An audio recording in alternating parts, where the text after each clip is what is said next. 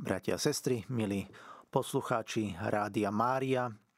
Dnes budeme hovoriť o veľkom 40-dňovom pôste alebo Svetej 40 Dnes teda v grecko-katolíckej cirkvi na Slovensku podľa gregoriánskeho kalendára začíname už druhý týždeň Veľkého pôstu alebo Svetej 40 Tento pôst sme teda začali minulý pondelok, tzv. čistým pondelkom, ako bolo spomenuté aj pred týždňom, to počítanie času je trošku inakšie, pretože v grécko-katolíckej cirkvi v byzantskom obrade sa do 40 dní počítajú aj soboty a nedele, hoci to nie sú teda striktne pôstne dni, ale počítajú sa do tých 40 dní a naopak už veľký týždeň sa do 40 dnice nepočíta. Cieľom teda tohto 40-dňového obdobia je naša príprava na paschu. Môžeme ho prirovnať k takej príprave na olympijské hry. Je to taká príprava, ktorá má svoje fázy, ktorá je presne rozvrhnutá. Mali sme najprv to predpostné obdobie a teraz sme v období už takého intenzívnej prípravy, teda v období tej 40 ktorá potom vyvrcholí už Veľkým týždňom a to samotné veľké finále bude Pascha, Sviatok Kristovho vzkriesenia. Tak ako na olympijské hry, všetci športovci sa veľmi dôsledne pripravujú a tú prípravu samozrejme si musia aj dôkladne premyslieť a majú ju presne uh, premyslenú aj církev v tejto príprave, by som povedal, má veľmi tak dobre premyslenú a sofistikovanú tú štruktúru a ten obsah celej prípravy na slávenie tých najväčších tajomstiev našej spásy vo Veľkom týždni a Svetej Pasche. Veľký pôst nie je len o nejakom obmedzení v stravovaní, ale Veľký pôst je celkom osobitný čas v živote človeka. Jednak v nejakom stravovaní a životospráve, ale aj v spoločenskom živote a aj v liturgickom a v duchovnom živote. V tom stravovaní, o tom hovoril minulý týždeň otec Martin podrobnejšie, v spoločenskom živote samozrejme sa to prejavuje tým, že sa nekonajú svadby, nekonajú sa zábavy a potom v tom liturgickom živote to je to, o čom e, dnes budeme hovoriť trošku viac a čo si priblížime. Chcem ale podotknúť, že tieto tri aspekty sú neoddeliteľne prepojené. Nedá sa teda vybrať len jedno alebo druhé. Oni sú hlboko prepojené a e, jeden s druhým súvisia a jeden od druhého častokrát závisia. Pôst je teda obdobím, keď sa máme usilovať o obrátenie, o zmenu zmýšľania, o zmenu našich postojov a vzťahov aj k Bohu, aj k blížnym, aj k sebe. A je to teda tiež taká príležitosť a výzva rozímať viacej nad vlastným životom, zastaviť sa v zhone tých svojich námach, preto povedzme sú aj ten spoločenský život má byť taký obmedzený, že máme viac času na to zastavenie sa, a zotrvanie, by som povedal, sami so sebou. A tým kľúčovým slovom toho pôstneho obdobia je obrátenie, oslobodenie od vášni, od telesnosti, upriamenie na Svetého Ducha a zmena našich životných postojov. A v tom našom byzantskom obrade je to teda hlavne tých 40 dní, tá sveta 40 dnica je hlavne rozjímaním nad stavom vlastnej duše, nad vlastnými hriechmi. Nie ani tak nad tým Kristovým utrpením, to je tak prítomné, ale tak okrajovo a to rozjímanie nad Kristovým utrpením, to je naplno vo Veľkom týždni. Teda to by som povedal, že tá obdobie 40 dní je rozjímanie nad našimi hriechmi, nad stavom našej duše a snaha o očistenie sa preto, aby sme potom tom období Veľkého týždňa mohli naplno rozímať a vnímať to Kristovo utrpenie. Ten náš pôst nie je bojom proti telu, ale bojom o telo, o jeho uzdravenie a obnovu. A preto aj v tom liturgickom živote alebo v bohoslužobnom živote cirkvi to telo je v tom pôsnom období akýmsi spôsobom osobitne a špecificky zapojené. To telesné zapojenie do modlitby, do toho zápasu nášho asketického očisťovania je jednak ten samotný fyzický pôst od jedla, aj preto, že sa hovorí, že keď máme prázdne brucho, lepšie sa nám modlí, alebo ako hovorí svätý Bazil, pôst dáva našej modlitbe krídla. Je to samozrejme teda potom aj ten pôst zmyslový, ktorý nám pomáha sa upokojiť, lepšie sa sústrediť na modlitbu.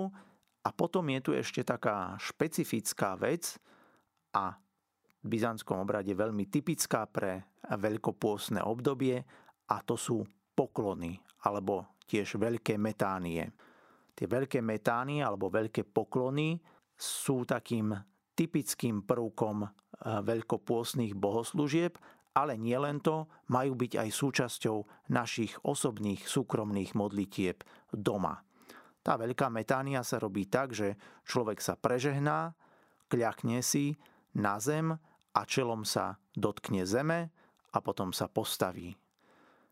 Alebo to môže byť aj tak, že najprv si kľakne, čelom sa dotkne zeme, postaví sa a potom sa prežehná. Je to vlastne taký psychosomatický, duševno-telesný znak pokánia, podriadenosti a poslušnosti Bohu par excellence. Teda vyjadrujeme tým svoju absolútnu pokoru, svoju poníženosť, vyjadrujeme tým to, že si uvedomujeme, že sme padli až úplne do prachu zeme, do toho najnižšieho stavu svojim hriechom a zároveň teda vyjadrujeme aj tú absolútnu poslušnosť, podriadenosť Bohu a pripravenosť prijať jeho vôľu. A tieto poklony sa teda robia na všetkých pôstnych bohoslužbách od pondelka do piatku, teda okrem sobôd a nediel.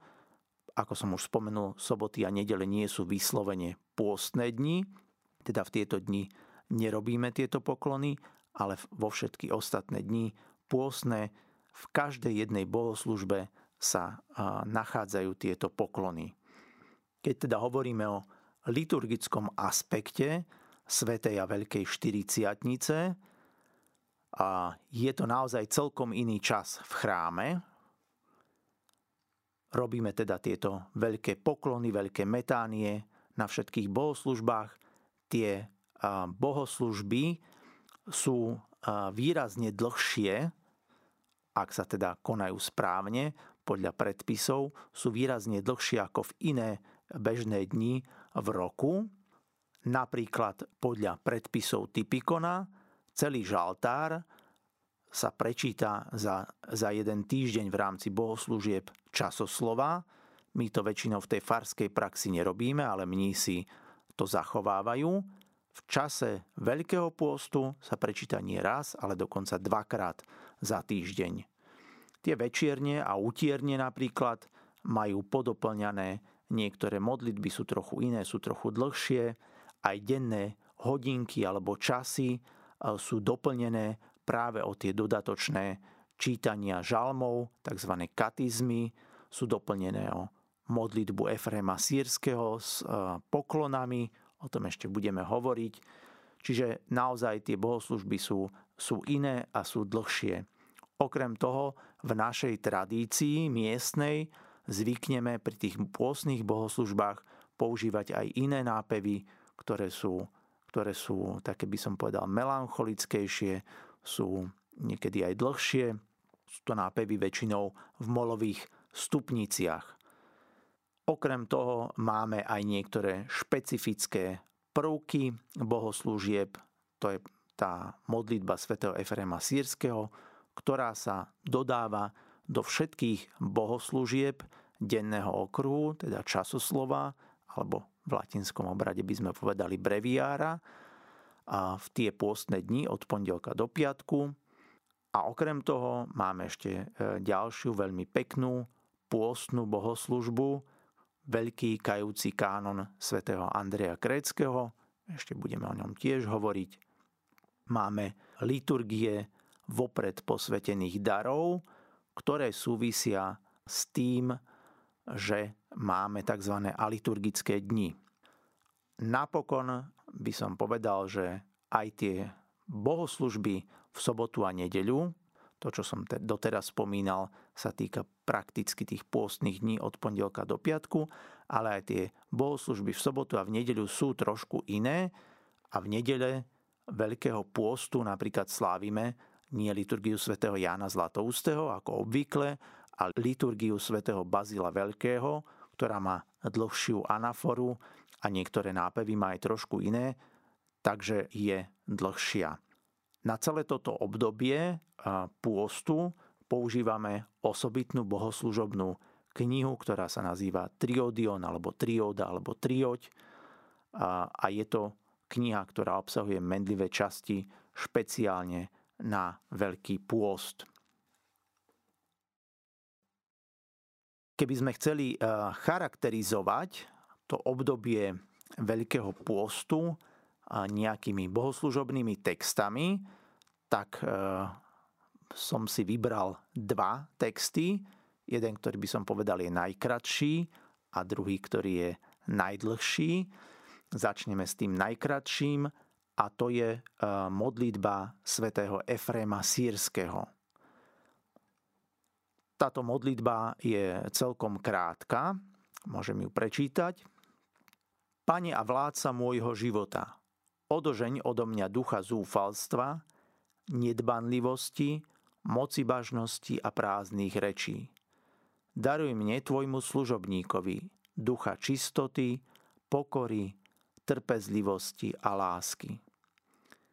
Áno, pane a kráľu, daruj mi vidieť vlastné hriechy a neodsudzovať môjho brata, lebo ty si požehnaný na veky vekov. Amen. K tomu sa ešte pridáva 12 malých poklon s modlitbou Bože, buď milostivý mne hriešnemu, Bože, oči z moje hriechy a zmiluj sa nado mnou, mnoho ráz som zrešil, Pane, odpust mi. Celá táto modlitba je sprevádzaná veľkými poklonami, teda v tej prvej časti, prečítam ju ešte raz v trošku inom preklade, tie texty aj v cirkevnej slovančine nie sú úplne totožné. Máme niekoľko tých verzií tej modlitby, ale teda sú zhruba obsahovo, zhruba sa teda zhodujú.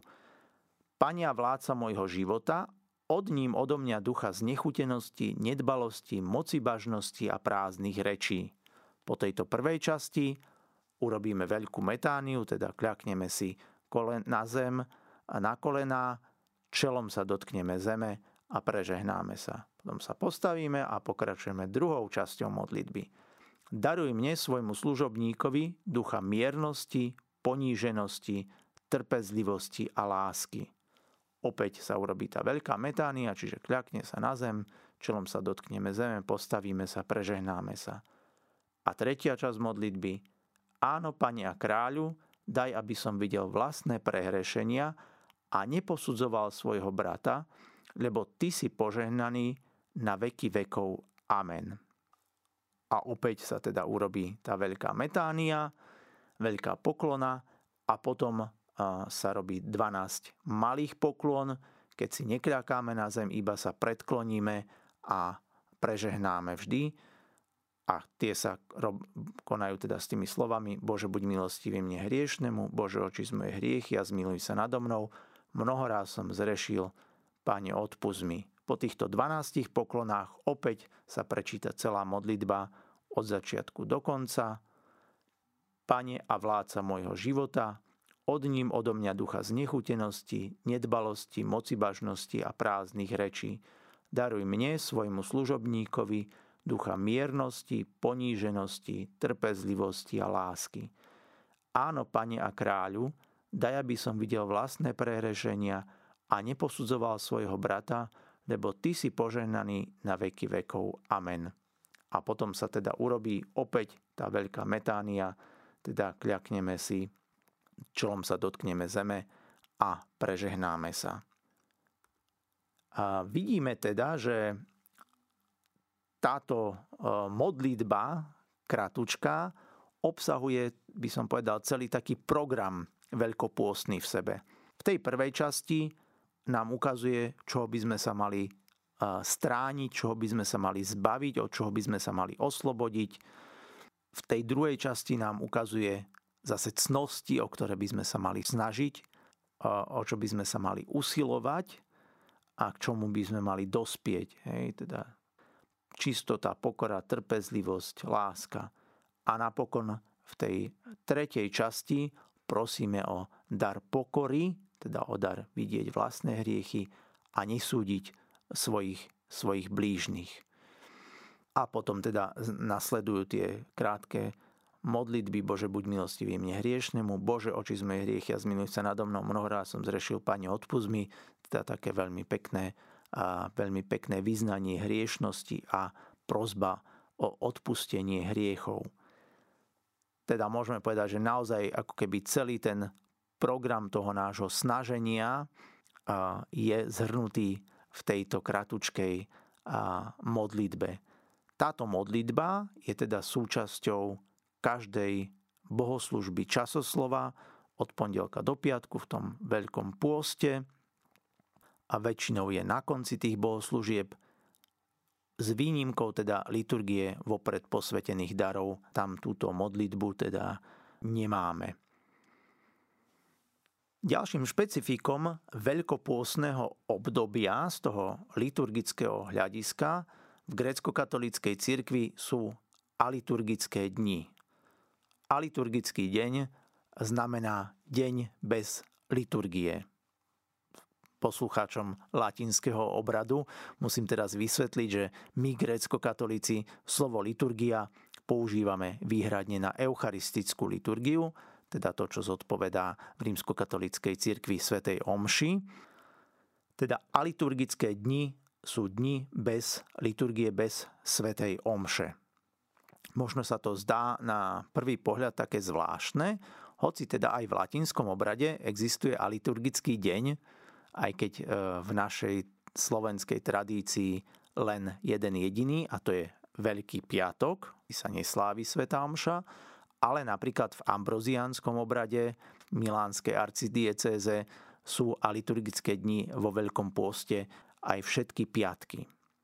Tieto aliturgické dni sú teda takou zvláštnosťou a musíme trošku uznať, e, že sa nedodržiavajú v našej grecko-katolíckej cirkvi celkom dôsledne a niekedy je to problém nielen pre veriacich, ale možno aj pre kňazov naplno pochopiť, prečo to tak má byť. Veď Eucharistia je predsa veľký dar. Áno, Eucharistia je veľký dar, ale Eucharistia alebo liturgia, božská liturgia v prvom rade v byzantskom obrade je oslava. Je oslava paschy. Je to jedna obrovská radosná hostina a vždy, keď slávime Eucharistiu, sa radujeme, sa tešíme, je to sprítomnenie paschy. Veľký pôst je obdobie smútenia, obdobie smútenia nad vlastnými hriechmi, obdobie, obdobie, kedy si máme uvedomovať a naplno preciťovať to, že sme sa vzdialili od Boha svojimi hriechmi. Veľký liturgista Alexander Schmemann nazýva toto obdobie, že je to svetlý smútok. Tento zármutok a pokánie, alebo teda ľútosť nad našimi hriechmi sú vyjadrené aj tým fyzickým postením, teda odriekaním si jedla, v niektorých a, tradíciách aj pitia.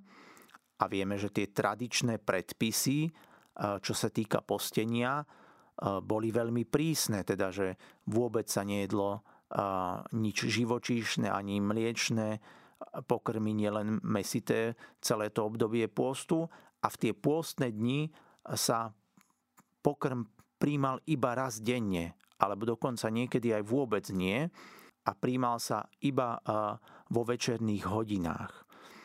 Teda naozaj ten pôst bol taký, taký striktný a prísny. A je to vyjadrením teda toho nášho zármutku nad hriechmi. Tento zármutok a toto hľadovanie nejdu dokopy s hostinou. Nedá sa postiť a zároveň e, robiť hostinu. Nedá sa smútiť nad hriechmi, nad odlúčením od Boha a zároveň robiť veľké oslavy.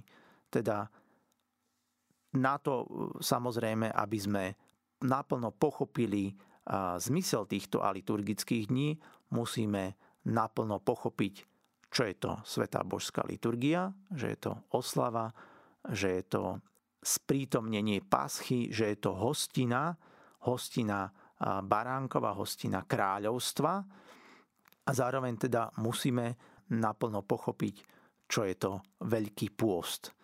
Že je toto obdobie kajúcnosti, zármutku, nad našimi hriechmi a tým pokáním, ktoré je vyjadrené aj tým postením sa od jedla. Ak pochopíme jedno a druhé, aj tie aliturgické dni sa pre nás stanú úplne prirodzené a stanú sa s takou samozrejmou súčasťou nášho života. K tomu teda treba povedať, že Eucharistia ako oslava toto je v pôste vylúčené. Ale zároveň Eucharistia znamená aj pokrm nového života a duchovné, duchovná posila. A toto v pôste nie je vylúčené, ale dáva sa nám špecifickým spôsobom a to je teda tá e, liturgia vopred posvetených darov, ktorá teda e, je špecifickou pôstnou bohoslužbou niečo si teraz o nej viac povieme. Je to teda liturgia bez premenenia. Rozdáva sa Eucharistia, ktorá bola premenená v predchádzajúcu nedeľu. Preto sa niekedy nazýva aj liturgia vopred premenených darov. De facto je to spojenie večierne s rozdávaním príjmania. A večierne preto, ako som spomenul, lebo tie tradičné pôstne predpisy hovorili o tom, že nie je sa až do západu slnka. Že prvý pokrm sa mohol príjmať až po západe slnka a preto teda aj Eucharistia sa príjmala až po západe slnka. Preto tie liturgie vopred posvetených darov sa slúžia správne večer a preto vlastne sú, je to spojenie večierne s rozdávaním príjmania.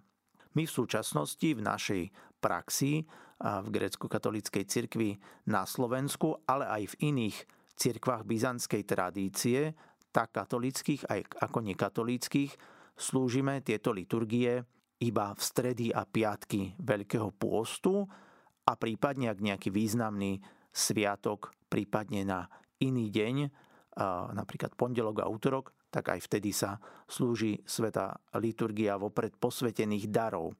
Kedysi ale bola tradícia, že sa slúžili každý deň od pondelka do piatku. A teda iba to bohoslužba, ktorú slúžime iba vo Veľkom pôste. Čo sa týka jej štruktúry alebo jej obsahu, začína sa rovnako ako večiereň žalmom 103, ktorý je teda žalmom oslavujúcim stvorenie, dobroreč duša moja pánovi, a potom teda nasleduje po tomto žalme ekténia, tzv.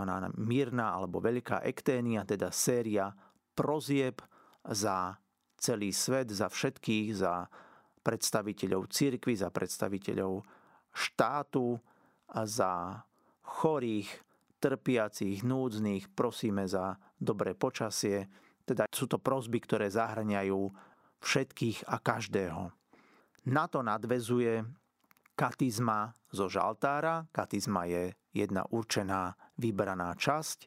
V byzantskom obrade žaltár sa delí na 20 zhruba rovnako dlhých častí, ktoré sa nazývajú katizmy. Nazývajú sa katizmy z greckého katizein, čo znamená sedieť, pretože je to časť modlitby, pri ktorej sa mohlo sedieť, počas čítania žalmov sa mohlo sedieť preto sa nazývajú katizmy. A teda vždy na tejto liturgii vopred posvetených darov sa číta jedna katizma zo žaltára. Zvykne sa čítať aj celá. Väčšinou je to, je to 18. katizma, ale pri niektorých prípadoch to môže byť aj iná katizma. Počas tejto katizmy, počas toho čítania žalmov, sa prenesie ten vopred premenený chlieb z bohostánku, ktorý sa nachádza na prestole, na bočný stolík, ktorý nazývame žertveník. Je to prípravný stôl a tam sa vykoná obrad, ktorý trošku pripomína proskomídiu na liturgii svätého Jana Zlatoustého alebo Bazila Veľkého. Teda pripraví sa tam víno a voda do čaše, ale treba povedať, že toto víno a voda zostanú vínom a vodou, nebudú premenené na Kristovú krv. Premenený je iba ten chlieb, ktorý je teda Kristovým telom. Čiže to Kristovo telo sa tam pripraví a veľmi takým pekným obradom, ktorý sa odohráva vo svetini. Kňaz najprv zoberie kadidelnicu, okiadza dookola prestol, na ktorom teda je toto Kristovo telo, tá Eucharistia, oproti nemu ide diakon so sviecou, keď poukiadza prestol dookola, odovzdá kadidelnicu posluhujúcemu a urobí veľkú metániu, potom vezme túto Eucharistiu, preniesie ju teda na ten žertveník a tam vykoná celú tú prípravu, ako je potrebné. Zatiaľ teda ľudia recitujú tie žalmy, ktoré sú predelené malými ekténiami, teda krátkými prozbami. Potom sa spieva žalm 140, Pania volám k Tebe a k tomu spievame stichyry. To prebieha vlastne presne tak isto, ako to zvykneme konať na večierni, na večernej modlitbe byzantského obradu. Potom nasleduje vchod s kadidlom a hymnus Svetlo tiché a potom to nasledujú čítania z knihy Genesis a z knihy Prísloví. Tieto knihy sa čítajú jednak preto, že kniha Genesis vlastne je akoby začiatkom dejín našej spásy, a my v tom veľkopôstnom čase akoby e, sa dostávame do toho obdobia starozákonného, toho očakávania Krista. To je ten moment, prečo čítame knihu Genesis a zároveň je to aj kniha, ktorá rozpráva o páde človeka do hriechu a potom o tom, ako Boh vlastne hľadá cestu k človeku, aby ho priviedol naspäť. Kniha prísloví je kniha poučná, tá sa zase číta kvôli tomu, že obdobie Veľkej 40 je obdobím, kedy sa katechumeni pripravovali na krst. A preto táto poučná kniha prísloví, ktorá dáva také rady do života, sa čítala ako poučenie nielen pre katechumenov, ale aj pre nás všetkých, ako máme správne žiť. Medzi týmito čítaniami nasleduje špecifický obrad a to je obrad požehnania so sviecou a kadidlom. Kňaz berie do pravej ruky sviecu, do ľavej ruky kadidlo, stojí pred prestolom a potom sa otočí k ľuďom a zvolá Kristovo svetlo osvecuje všetkých. Ľudia pri týchto slovách a sa prežehnajú a robia veľkú metániu. Je to teda symbol toho, že Kristus ako svetlo prichádza medzi nás, chce osvietiť náš život a my mu vzdávame tou, tou poklonou, tou veľkou poklonou úctu.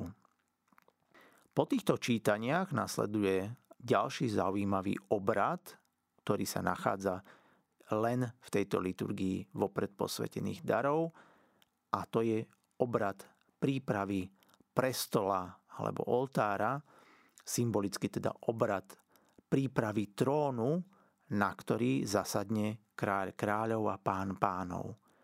Tento obrad prebieha tak, že sa spieva vybraný verš zo žalmu 140. Moja modlitba nech sa vznáša k tebe ako kadidlo a pozdvihnutie mojich rúk ako obeď večerná. Tento verš spieva ľud a kňaz alebo čitateľ, čtec pomedzi to spieva ďalšie verše z tohto žalmu. Kňaz pritom postupne ide okolo prestola, okolo oltára s kadidlom v ruke a okiadza tento prestol. Oproti nemu ide diakon so sviecov, alebo keď nie diakona, tak je to iný kňaz, alebo je to posluhujúci. A zaujímavé teda je, že pri tom striedavom speve ľud a kňaz, ľud a čitateľ, ten, kto spieva, stojí a ten, kto nespieva, kľačí. Hej. Takže postupne sa tento, tento oltár takýmto spôsobom okiadza zo všetkých strán na znak toho, že to bude miesto, kam o chvíľu bude prenesené to vopred premenené Kristovo telo, teda je to trón, na ktorý bude prinesený Kristus, kráľ a pán všetkého. Potom v niektoré dni, ak je sviatok, sa číta apoštol a evanielium, ale bežne na liturgiách vopred posvetených darov evanielium a apoštol nečítame. Potom nasleduje suhuba ekténia a ekténia za katechumenov, teda prosby za tých, ktorí sa pripravujú na krst – od polovice Veľkého pôstu sa pridáva ešte jedna špeciálna ekténia, teda séria prozieb za tých katechumenov, čo už majú byť pokrstení priamo teraz na paschu, na Veľkú noc. Z toho tiež vidíme teda, že to obdobie Veľkého pôstu bolo takým obdobím tej intenzívnej prípravy katechumenov na prijatie iniciačných sviatostí. Potom nasleduje samotné prenesenie vopred posvetených darov počas spevu nebeské mocnosti teraz s nami neviditeľne slúžia. Veď hľa vstupuje kráľ slávy, veď hľa tajomná žertva dokonalá slávnostne sa prináša. S vierou a túžbou pristúpme, aby sme sa stali účastnými na väčšnom živote. Aleluja, Aleluja, Aleluja. Počas tohto spevu, ktorý sa spieva veľmi takým pomalým, ťahavým, melancholickým nápevom, sa koná sprievod, slávnostný sprievod, ktorý sa podobá v mnohom na veľký vchod, ktorý konáme na liturgii svätého Jána Zlatoustého alebo Bazila Veľkého. Kňaz teda berie zo žertveníka dary, berie zo žertveníka Kristovo telo premenené, ktoré je na diskose a berie aj čašu, v ktorej je teda víno a voda a vychádza bočnými dverami ikonostasu zo svetine, pred ním ide svieca a kadidlo a pomaličky vstupuje cez cárske dvere naspäť do svetine a kladie na prestol na oltárny stôl diskos s Kristovým telom a čašu teda s vínom a s vodou. Ľudia počas tohto vchodu, tohto sprievodu kľačia alebo robia veľkú metániu. Samozrejme zbor spieva alebo ľudia teda spievajú. Kňaz počas tohto vchodu nič nehovorí na rozdiel od liturgie Jána Zlatoustého môžeme povedať, že je to taký najslávnostnejší okamih tejto liturgie vopred posvetených darov, lebo prichádza kráľ slávy Kristus. Po tom, ako teda kňaz položí tie sveté dary na prestol, ako sa dospieva tento hymnus, všetci spolu v chráme robia tri veľké metánie, tri veľké poklony, na znak, na znak úcty teda padáme na zem pred Kristom, našim kráľom a pánom. Čo ešte raz teda chcem zdôrazniť, že na rozdiel od liturgie svätého Jána Zlatoustého, tu sa už nesie Eucharistia, už sa nesie premenený chlieb. Aj preto ľudia kľačia a preto teda po dospievaní všetci spolu robíme tie tri veľké metánie. Potom už nasledujú, nasleduje ekténia, ďalšia séria prozieb, modlitba očenáš a sklonenie hlav a rozdávanie Eucharistie. Rozdávame e, Eucharistiu pod spôsobom chleba, teda len Kristovo telo, ale vkladáme ho do toho vína, a tak ako je to zvykom, teda že v byzantskom obrade sa príjma lyžičkou, ale toto víno sa týmto nepremenilo na Kristovu krv, ale sa iba, iba posvetilo. Je to teda posvetené víno a Kristovo telo, ktoré príjmame a potom nasleduje záver tejto liturgie vo predposvetených darov, ktorý sa v mnohom podobá teda na liturgiu svätého Jána Zlatoustého. To, čo by som zdôraznil, že táto liturgia vo predposvetených darov je v byzantskom obrade bohoslužba s najsilnejšie vyjadrenou eucharistickou úctou. Vykladanie Eucharistie je východnému vnímaniu cudzie. Hoci to grécko-katolíci na mnohých miestach robia, ale nie je to vec, ktorá patrí do byzantského obradu alebo do eh, grécko-katolíckej duchovnej tradície. Niekde sa to robí, lebo je to prevzaté z latinského obradu tá eucharistická úcta a v našom byzantskom obrade je najsilnejšie vyjadrená práve v tejto bohoslužbe predkanej, by som povedal, takými hlbokými aj textami, aj tými modlitbami, pri ktorých robíme tie veľké poklony, veľké metánie. Predstavili sme si už teda modlitbu svätého Efrema sírskeho, ktorá v takej krátkosti zhrňa celý obsah a program eh, Veľkého pôstu. Teraz by som chcel predstaviť tú najdlhšiu modlitbu, dá sa povedať najdlhšiu modlitbu v byzantskom obrade a to je veľký kajúci kánon svätého Andreja Kréckého.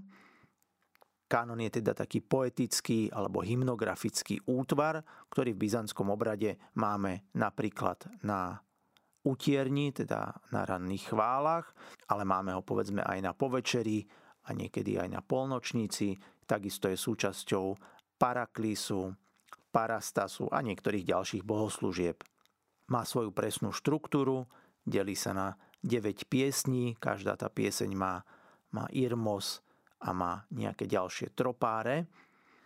Ale nechcem tu rozoberať podrobne eh, tú štruktúru kánona, tento veľký kajúci kánon sa nazýva veľký, pretože z tých všetkých kánonov, ktoré máme e, v našom byzantskom obrade, najdlhší. Obsahuje zhruba 300 tropárov a je veľmi pekný v tom, že svätý Andrej Krécky takým poetickým spôsobom predstavuje príklady pokánia v celých dejinách ľudstva. Od knihy Genesis až po knihy po knihu Zjavenia svätého Apoštola Jána. Je to vlastne také, také rozjímanie nad rôznymi príkladmi pozitívnymi aj negatívnymi zo svätého písma. Dáva nám rôzne také podnety a inšpirácie pre naše pokánie. Dá sa povedať, že je to také, by som povedal, premeditované sveté písmo z aspektu pokánia. Tento veľký kajúci kánon sa pomodlíme vlastne dva razy za obdobie Veľkého pôstu. Prvé 4 dní Veľkého pôstu sa modlí po štvrtinách, teda rozdelený zhruba na 4 rovnaké časti. A potom v noci alebo večer zo stredy na štvrtok 5. týždňa Veľkého pôstu sa modlí celý naraz. Čo je ešte také, by som povedal, špecifické, je, že za každým tým tropárom tohto kánona sa pridáva refrén alebo prípev Zmiluj sa nado mnou Bože, zmiluj sa nado mnou, alebo cirkevnoslovansky Pomíluj mňa Bože, pomíluj mňa. A za každým týmto refrénom alebo tým prípevom robíme jednu veľkú metániu. Čiže keď sa pomodlíme ten kajúci kánon Sv. Andreja Kréckého kompletný, tak okrem toho, že sa pomodlíme tých 300 nádherných tropárov, tak ešte urobíme aj zhruba 300 veľkých poklon. Je to taký, by som povedal, veľkopôstny maratón a, a je to naozaj celkom dosť, by som povedal, nie len časovo náročné a nie len možno psychicky náročné, že sústrediť sa na tie texty, ale je to naozaj fyzicky náročné, ale je to veľmi, veľmi krásny a hlboký text.